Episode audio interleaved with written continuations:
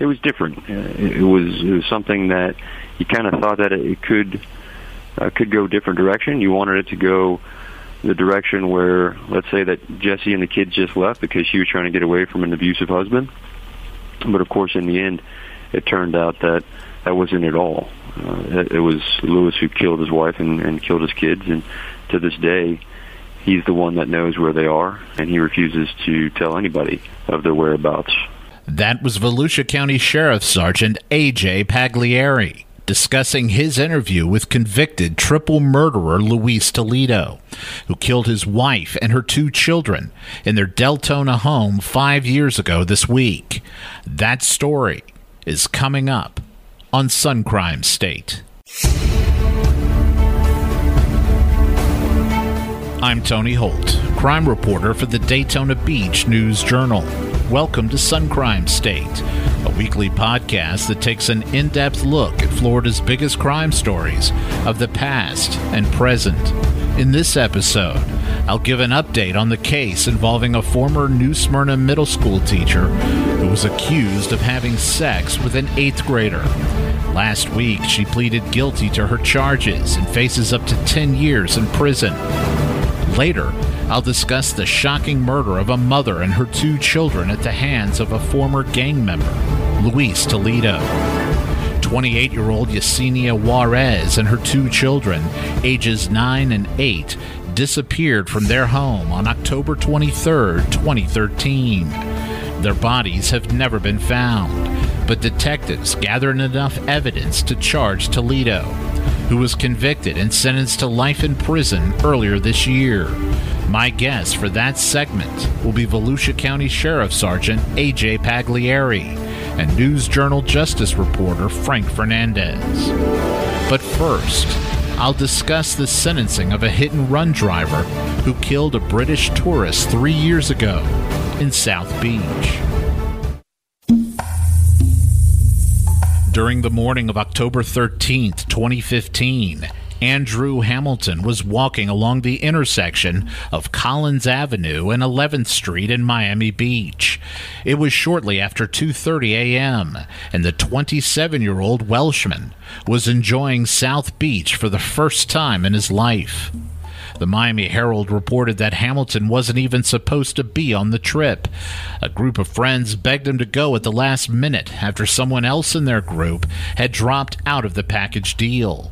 As he walked across the street, a BMW convertible rammed him down. The driver was traveling at 90 miles per hour, an astonishing speed considering he was traveling down State Road A1A.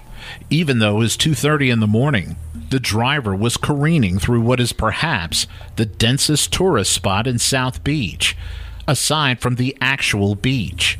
It took nine months for police to catch up with that driver, 26 year old Frank Strawn. On Wednesday, Strawn was sentenced to 10 years in prison on charges of vehicular homicide and leaving the scene of a fatal accident. Prosecutors said Strawn was driving a silver 2012 BMW 650i convertible. He exited the Royal Palm Hotel parking garage at a high rate of speed, which alerted the attention of a Miami Beach police officer. He made a U turn with the intention of pulling him over. Instead of slowing down, Strawn sped up and he wove in and out of traffic as he approached the intersection where Hamilton was walking. According to police, the impact was so violent that Hamilton was dismembered. His body went flying nearly 60 yards. The Herald reported that Strawn himself was a tourist from New York. Moments after the collision, he ditched the car and ran off. Video surveillance from one of the hotels at the intersection captured the crash. Another video camera at the Royal Palm actually captured Strawn returning to his hotel room and then leaving the hotel, according to the Herald. Strawn fled to Georgia and was captured the following summer. When he was arrested, he admitted to everything. Hamilton was raised in a small town called Saltney, near the Wales England border and not far from Liverpool. Hamilton's parents flew in from the United Kingdom to attend Wednesday's hearing and to confront their son's killer for the first time. His father, John Hamilton, said Strawn has shown no remorse for killing his son. He said Strawn had his chance to own up to it, but he chose not to. At times, John Hamilton turned and stared directly at the defendant. When it came time for Strawn to speak, the elder Hamilton refused to listen. According to the Herald, he stormed out of the courtroom. Strawn addressed the court but his voice was so soft it was barely audible on the video that was played on the Miami Herald website. During his statement, Strawn said, in part, quote, I'm sorry. It was a big accident. It wasn't intentional. I just want to say, I'm sorry. Coming up, an update on the New Smyrna Beach middle school teacher accused of having sexual relations with an eighth grader.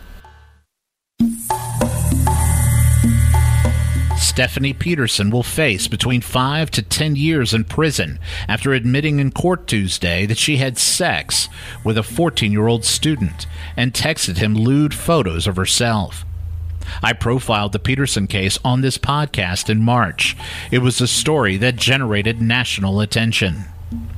As part of a plea deal, the 27 year old ex teacher at New Smyrna Beach Middle entered a guilty plea to one count of lewd or lascivious battery sex act with a child and one count of transmission of harmful material to minors by electronic means. In exchange for those guilty pleas, prosecutors dropped a second count of lewd and lascivious battery. Circuit Judge Raul Zambrano refused to let Peterson enter a no contest plea.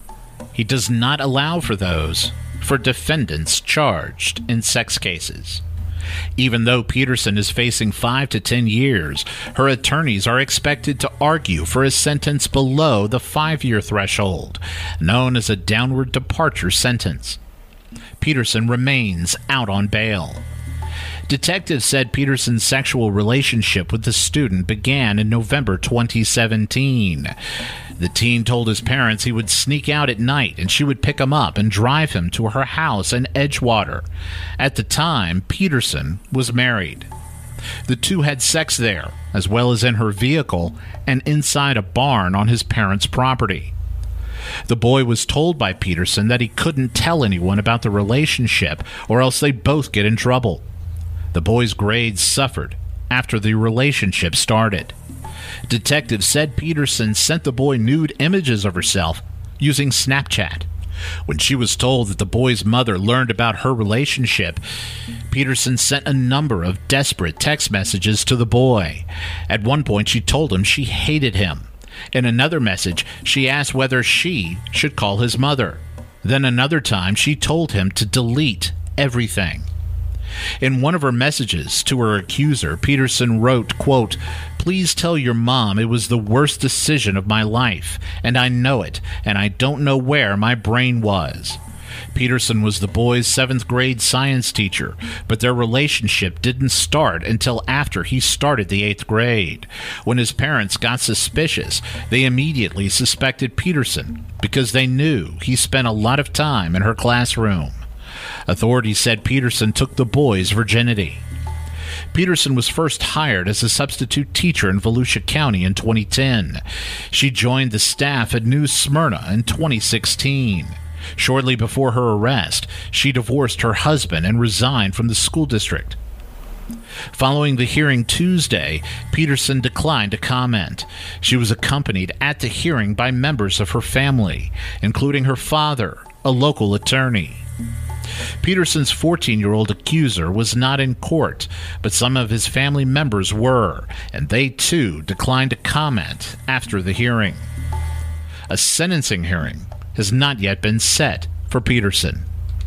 After she is sentenced, Peterson could be declared a sex offender and be required to register as such. She could be charged with a felony if she fails to do so. Coming up, this story about Luis Toledo, a former gang member convicted of killing his wife and her two children. you really don't understand the, the seriousness of something like this, the magnitude, until you get there, and then you start getting all the parts and pieces, and then it goes from a regular, in a sense, missing person case to something that just starts uh, makes you question what really could have happened here. There again was Volusia County Sheriff Sergeant A.J. Pagliari talking about the call he received about a mother and her two children who came up missing five years ago Tuesday. It started out as a missing persons case. The first of more than 100 stories published in the News Journal about the case was a short one, and the headline read, quote, Public's help sought in finding missing Deltona mom children. The missing people were 28 year old Yesenia Suarez, known by her friends and family as Jessie, and her 9 year old daughter, Thalia Otero, and her 8 year old son, Michael Otero. Deputies went to Jessie's home the morning of October 23rd at the request of a family member. Her husband, Luis Toledo, had accosted Suarez the previous day at her workplace in Lake Mary he had fled the scene before Lake Mary police could arrest him. According to the family member, Jessie had not been heard from since the night of that attack by her husband, and that was on a Tuesday. Another ominous sign was that the children did not report to school Wednesday morning. When detectives showed up at the house that Wednesday, they were overcome by a strong bleach like smell. Some blood evidence, a very small amount, also was found in the master bathroom. Toledo was arrested by authorities when he showed up at the house later. He was brought to the Volusia County Branch Jail. Pagliari was one of the first people from the sheriff's office to speak to Toledo.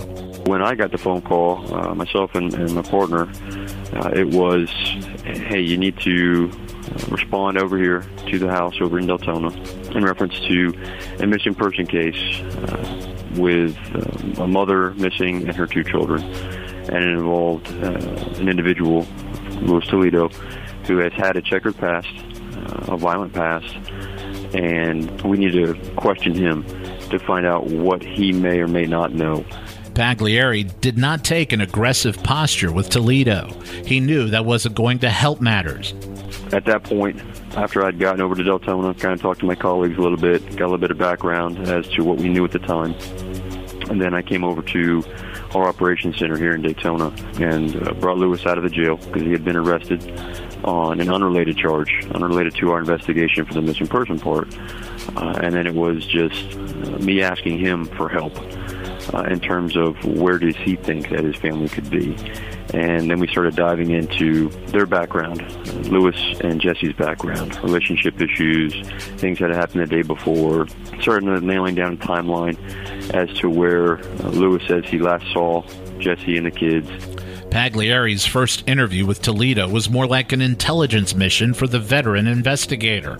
He wasn't interested in turning up the heat on a suspect and wasn't thinking long term about whether he would get enough evidence for a death sentence, life sentence, or any prison time. He was interested in finding Toledo's wife and stepchildren.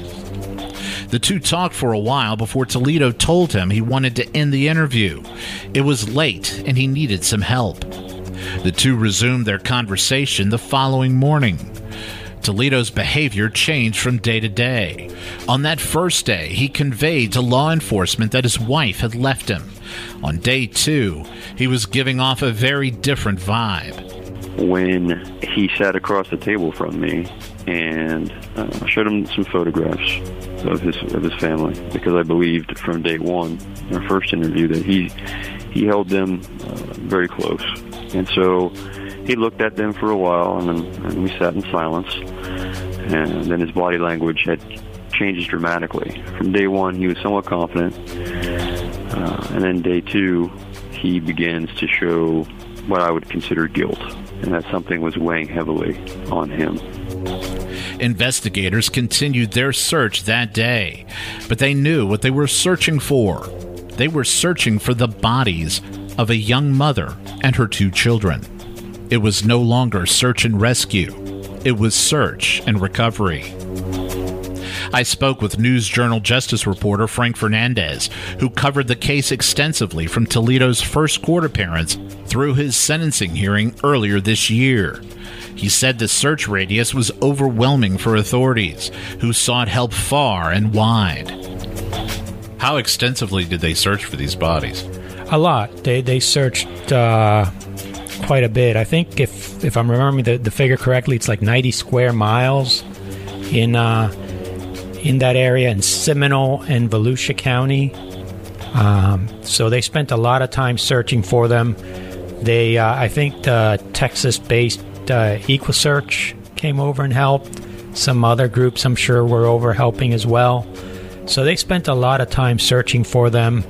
Um, they, um, they, you know, it's like 90 square miles, a lot of, a lot of terrain, and unfortunately, they, they came out empty. The family lived at 317 Covent Gardens Place in a neighborhood off DeBerry Avenue, just north of Lake Monroe in Deltona, a suburb of Orlando. Toledo had met Jesse years earlier at a festival. It was there that Jesse was roughed up by someone else, and Toledo, according to what Pagliari told me, stepped in and helped her. From that moment on, Toledo saw himself as a protector for Jesse, and apparently Jesse felt the same way. The two fell in love and got married. Toledo was close to the children. He would play video games with Michael and would help Thalia practice her cheers for her cheerleading squad. The domestic dynamic between Toledo and Jesse was unusual in the sense that Toledo stayed at home with the kids, her kids, and she worked full time and also attended college. Jesse was studying at Rollins College in nearby Winter Park, and she was only months away from attaining her degree. In spite of his attempts at being Mr. Mom, Toledo could never escape his darker past and never could overcome his violent tendencies. Toledo was in prison from June 2004 to April 2008 for a 1999 armed robbery and kidnapping in Broward County, but he served that time while under the name Michael Garcia. Prior to that, in 2000, he was charged in Orange County with attempted second degree murder, robbery with a firearm, aggressive battery with a deadly weapon, and kidnapping to inflict harm. But the following year, prosecutors dropped all charges. He also was charged with other violent felonies in 1997 and 1999. There was also one other startling disclosure about Toledo's violent history. In June 2012, just 16 months prior to the murders, Toledo was accused of threatening another woman. She filed a temporary injunction against him. She accused him of sending her dozens of emails and text messages containing threats to her and her children. That temporary injunction was dismissed later that month. Toledo told investigators that he left his criminal past behind. More specifically, he had nothing to do any longer with the Latin Kings, a street gang he had been associated with. He was reportedly a high ranking member of it at one time. Here again is AJ Pagliari. Uh, I do know that he was yeah, a Latin King member. Um, I was told that he was a, a rather high ranking member uh, of the gang, that uh, I believe he had taken on some kind of enforcer role within that, uh, that criminal enterprise. During that first interview with Pagliari, Toledo swore he never hurt Jesse or her children. He even said that his father always taught him to never strike a woman. As I mentioned before, he was far more forthcoming during the second interview, even describing how he harmed Jesse. He didn't tell the whole truth, according to Pagliari, but detectives got a sense of what happened to Jesse. Well, I, we can only say what Lewis tells us. And Lewis says that Jesse, his wife, was killed when he, he struck her uh, with a violent blow to the throat and somehow crushed her windpipe or did some kind of damage to the, to the to her throat area that caused her to stop breathing. And so uh, that's his story for her. Toledo was a fighter.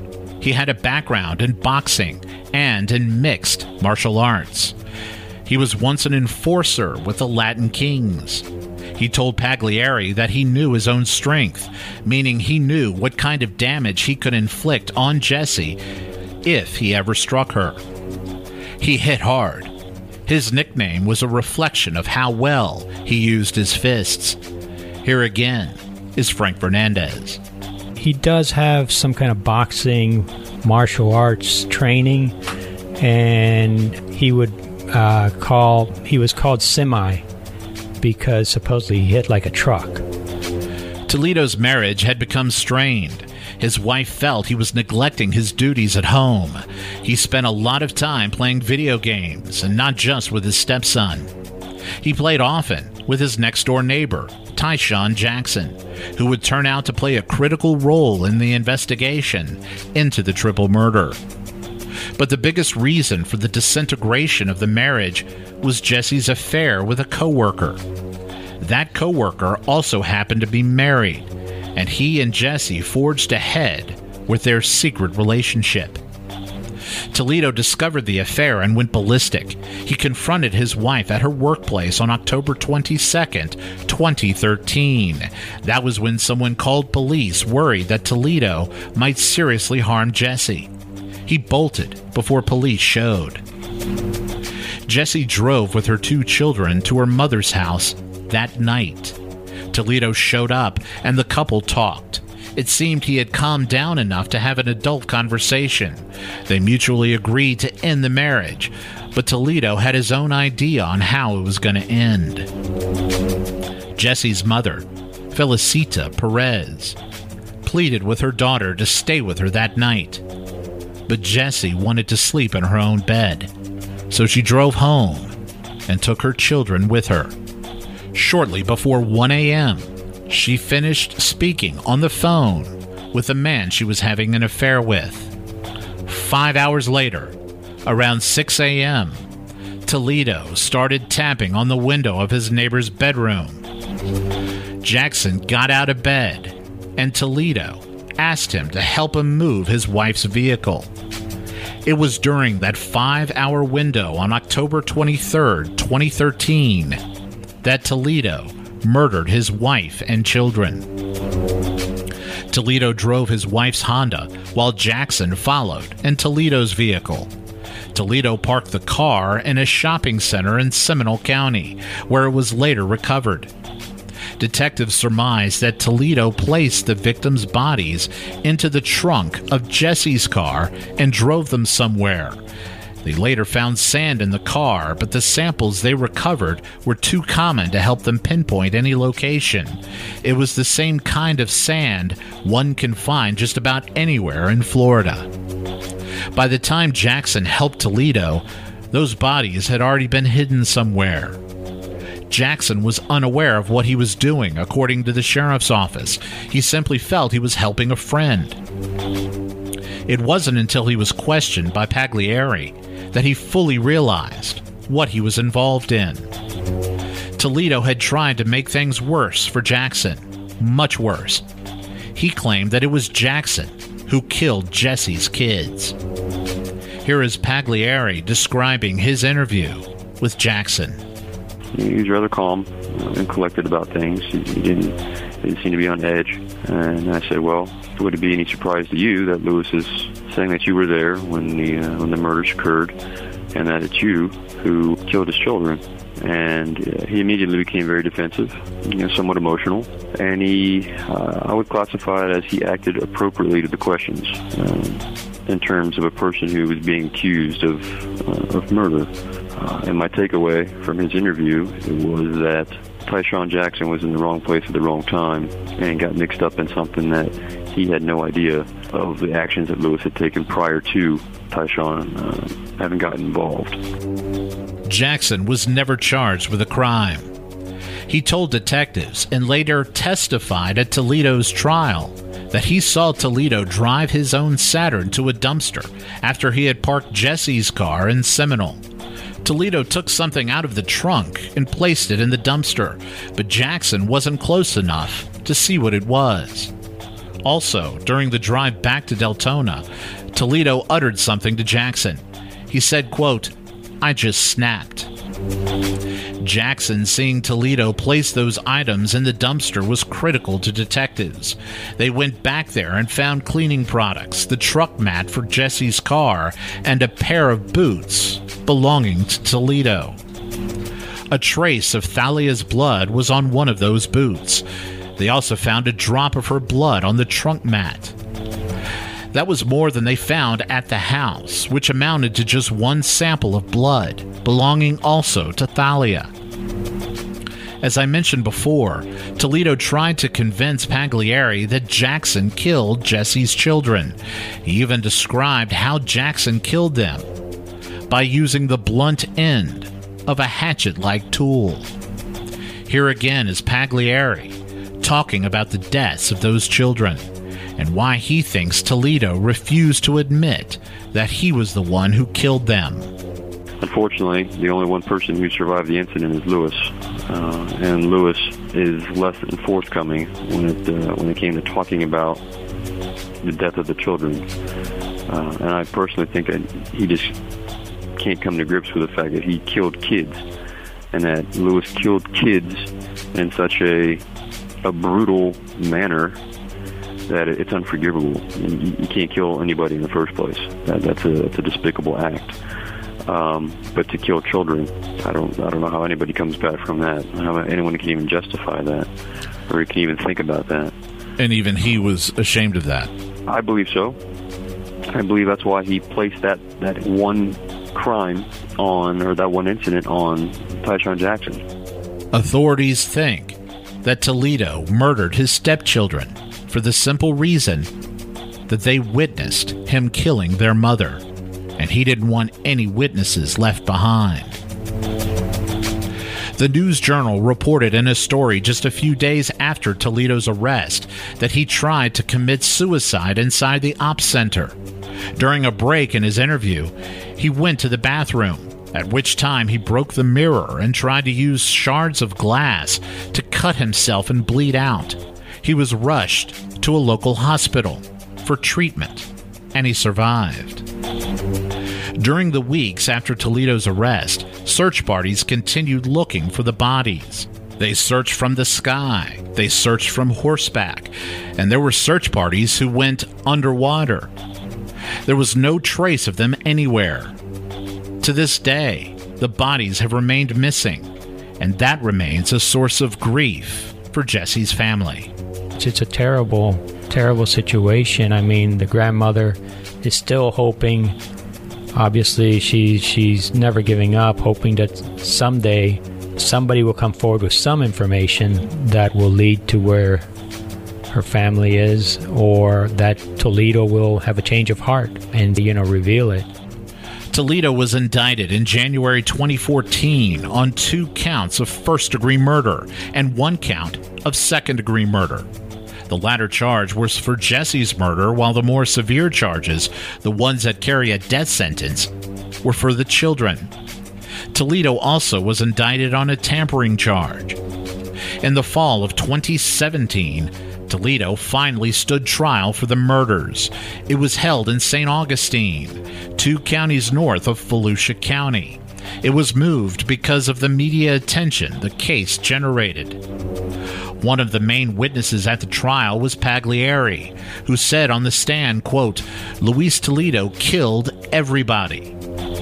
That quote was the headline in the News Journal the next day. Pagliari did not pull any punches while on the stand. He was every bit as straightforward when he spoke to me over the phone last week. You don't think it happens to children, and you don't think people could do something like that. Uh, but it was done. And it was Luis Toledo who did that. And so I sat across looking at a man who destroyed his family and then affected the lives of many others associated to them. And I still think about that today. Jackson also testified. Blood experts testified. Deputies testified. The one who opted not to take the stand was the defendant. The jury deliberated for eight hours on a verdict, and they found him guilty on all counts. They were unanimous for guilt, but not for death. Jurors voted 10 to 2 for death, Only a unanimous recommendation can lead to a trip to death row. Toledo was sentenced in January to three consecutive life sentences. Here again is Frank Fernandez. That surprised me. I, I, I thought more more than I, I thought he'd probably get a 12 to 0 recommendation because of the fact that the jurors had agreed that he had killed two children just to, you know, in cold, in cold blood. Pagliari told me that the Toledo case will stick with him for the rest of his life. One of the memories that sticks with him the most is from the first interview he had with the suspect. Toledo said something at the time that baffled him.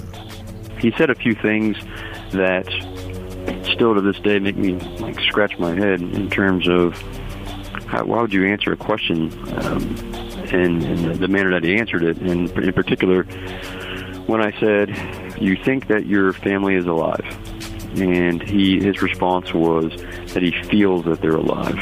And I, I've spoken about this uh, to some colleagues, and it just you, you don't answer that kind of question by saying, "Well, I feel that they're alive." It's like a very spiritualistic type thing, like a person's already passed, like they're already they're they're with you inside you, their soul per se, but they're that their actual living being on earth is no longer here. And I still think about that. The part of this case that makes this unique to any other murder case Frank Fernandez has covered is the fact that a man was convicted of three counts of murder without any of the bodies being found. It is rare for prosecutors to move ahead with a murder trial whenever a body or bodies remains missing. The person he thinks of the most when he looks back on the case is Felicita Perez, Jesse's mother and the children's grandmother. Just the sadness and the continuing pain and anguish that she's going through, that she's lost her daughter and her two grandchildren, and and she can't even go visit their graves. For I mean, it's just just the horror and the anguish of it. Pagliari told me that Toledo's crimes warranted a death sentence, but he wasn't disappointed or angry when he learned that two jurors wouldn't go with a majority and recommend death. He also thinks that Toledo's life sentence may give him more time to change his mind about refusing to disclose where he put those bodies. Pagliari will never stop hoping for that. And the fact that they didn't come back and, and vote for death, I understood. In fact, it kind of maybe at some point maybe it helps us. Maybe the longer that he sits in prison for life, and I think he was in his 30s at the time. If he's there another 50 years, well, that, that's that's more time that goes by that maybe he'll tell somebody where where the bodies are. Thank you for listening. Tune in next week for an all new episode of Sun Crime State. Can find Tony on Twitter at Tony Crime Writer or email him at tony.holt at news-jrnl.com. Be sure to rate us on iTunes. Sun Crime State is recorded by Tony Holt and produced by Chris Bridges for the Daytona Beach News Journal.